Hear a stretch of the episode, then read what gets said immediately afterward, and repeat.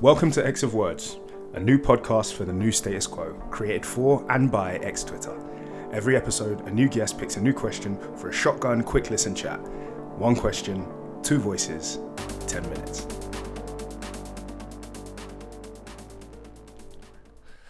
Hello, hello, hello. Again, welcome to X of Words. Uh, you know who I am. Uh, let me introduce someone better. Uh, I have Wes with me here today, uh, and you can follow Wes on at W E S underscore A N D R E nine seven. That's Wes Andre nine seven with an underscore in the middle. So, hey, hey, Wes, introduce yourself. Hey, I'm Wes. Uh, I don't know any important details about me. I make movies. I I make movies. I literally heard the confidence leave your voice in that. Hey, like we've been talking for like ten minutes, cracking jokes, and then as soon as it was recording, you're like, hey. It's like the the the. It's like the when you hit record, it's like the guns to your head. It's like tell me everything about you. yeah, I'm Wes. I, I'm a filmmaker. I write and direct movies, and and um, and I love X Men. They're like my favorite comics. Sweet, thank you. Um, really glad to have you here, man. I think this one's going to be fun.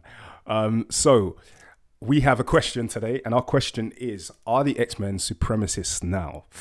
Um, so, with that, now that we know the question, now that we've been introduced to you, I am going to stall for time while I press the code on my phone. and I'm going to start the timer now. Cool.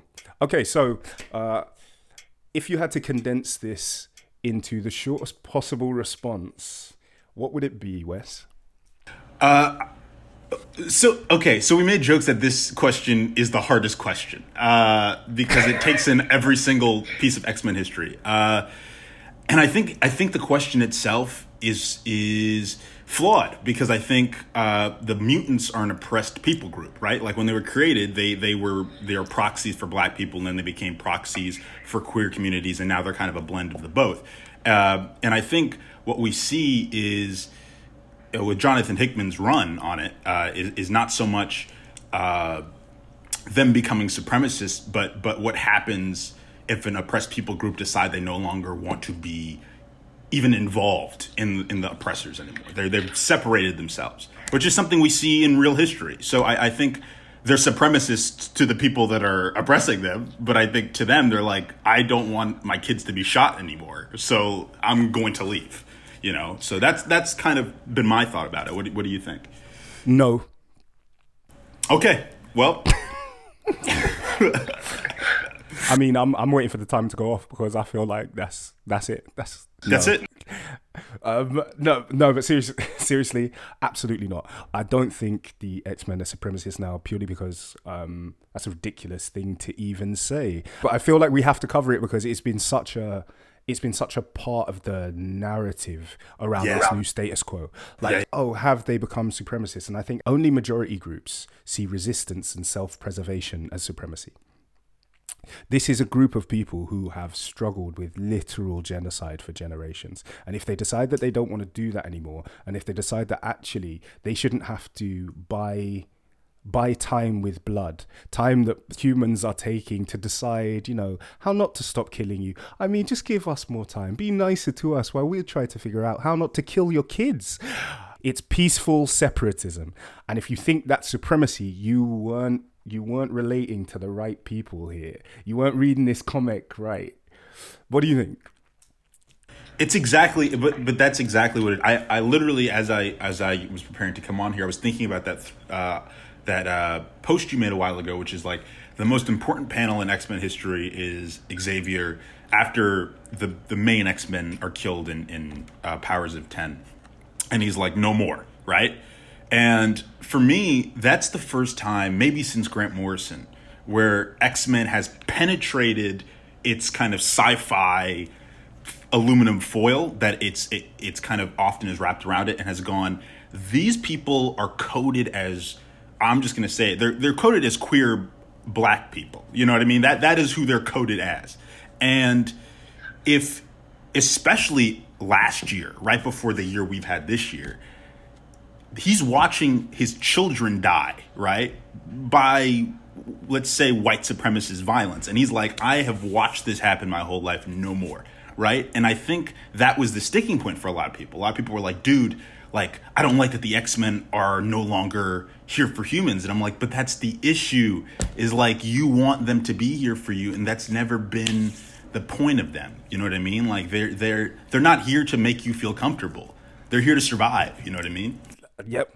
And it's it's really weird because it makes me suddenly the thing is that question flipped my idea of the readership as well. Because suddenly I realized that I was reading these same comics along with people who were reading them about a guide for how minorities should treat them hmm. and how much space they should always be given and the forgiveness that they should always be extended no matter how high the blood of your children is rising.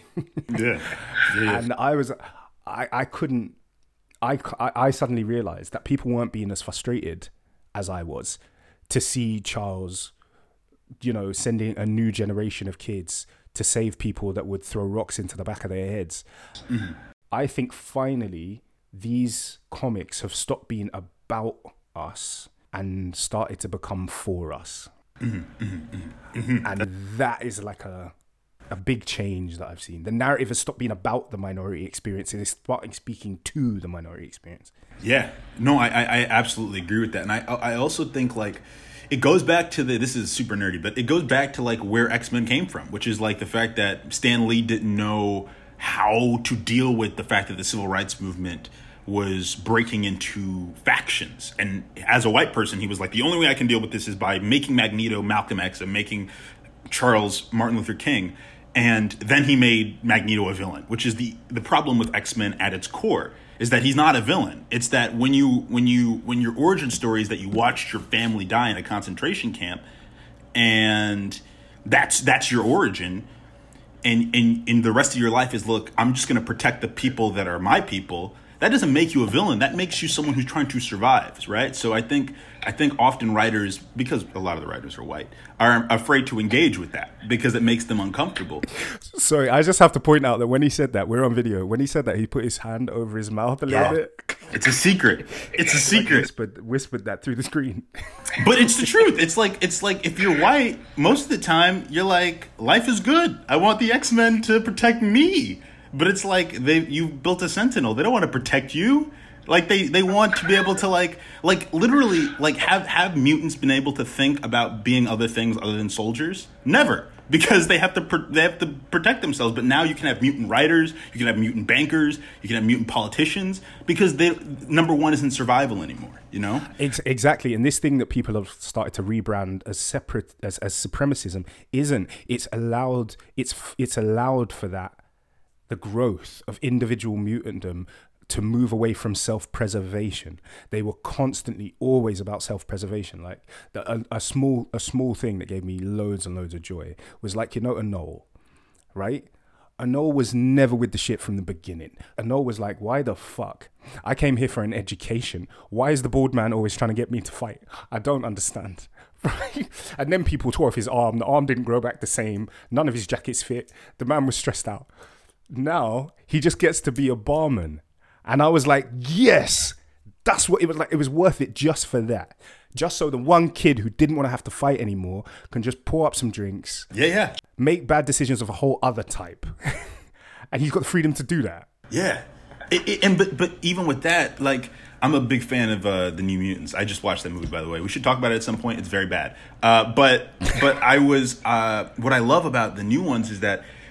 Uh, the writers of the New Mutants used to never be able to know what to do with Cypher, right? Like they were like, Doug is useless because he can't fight, but he's not useless. He just can't fight. You know what I mean? Like, and and and and, and the fact that they've found a way for him not only to be useful but integral because he do, he he knows how to communicate is beautiful. It's like it's like we don't. It's like the same way in real life we expect black kids to be able to fight, right, and be tough. That's what we socialize them to be. But some of them are sensitive. because resistance is part of the experience like when you're grown into when you're born into an identity where you're going to sustain attack defense has to be a part of your growing up and the way that you form that identity mm-hmm, mm-hmm, mm-hmm. Absolutely, absolutely. I, I just think, I don't know. I, I just going back to the question before we end. Like I think you know, a lot of comic podcasts that we, we were talking about podcasts earlier have kind of written off this X Men as their villains now, and I think that's actually very revealing about what they think about like minority groups in real life. and what constitutes a hero.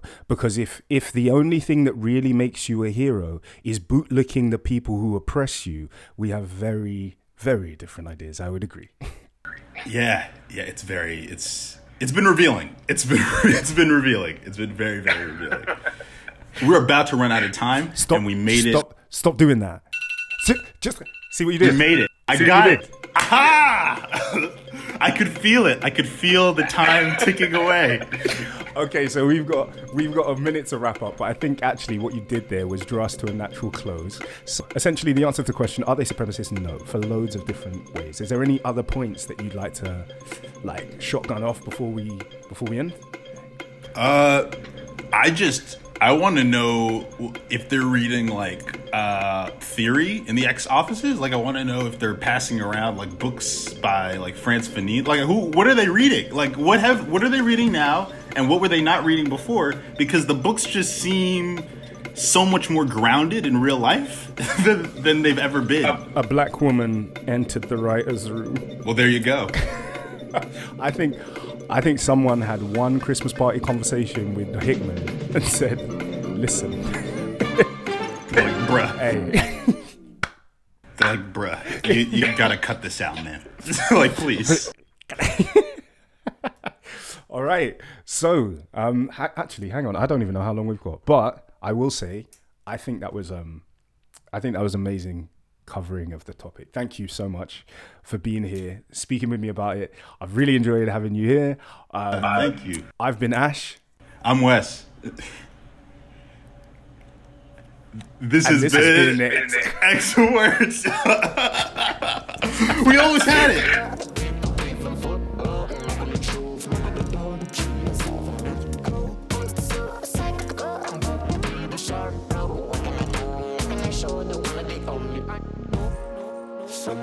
Chokes, someone I fit aside.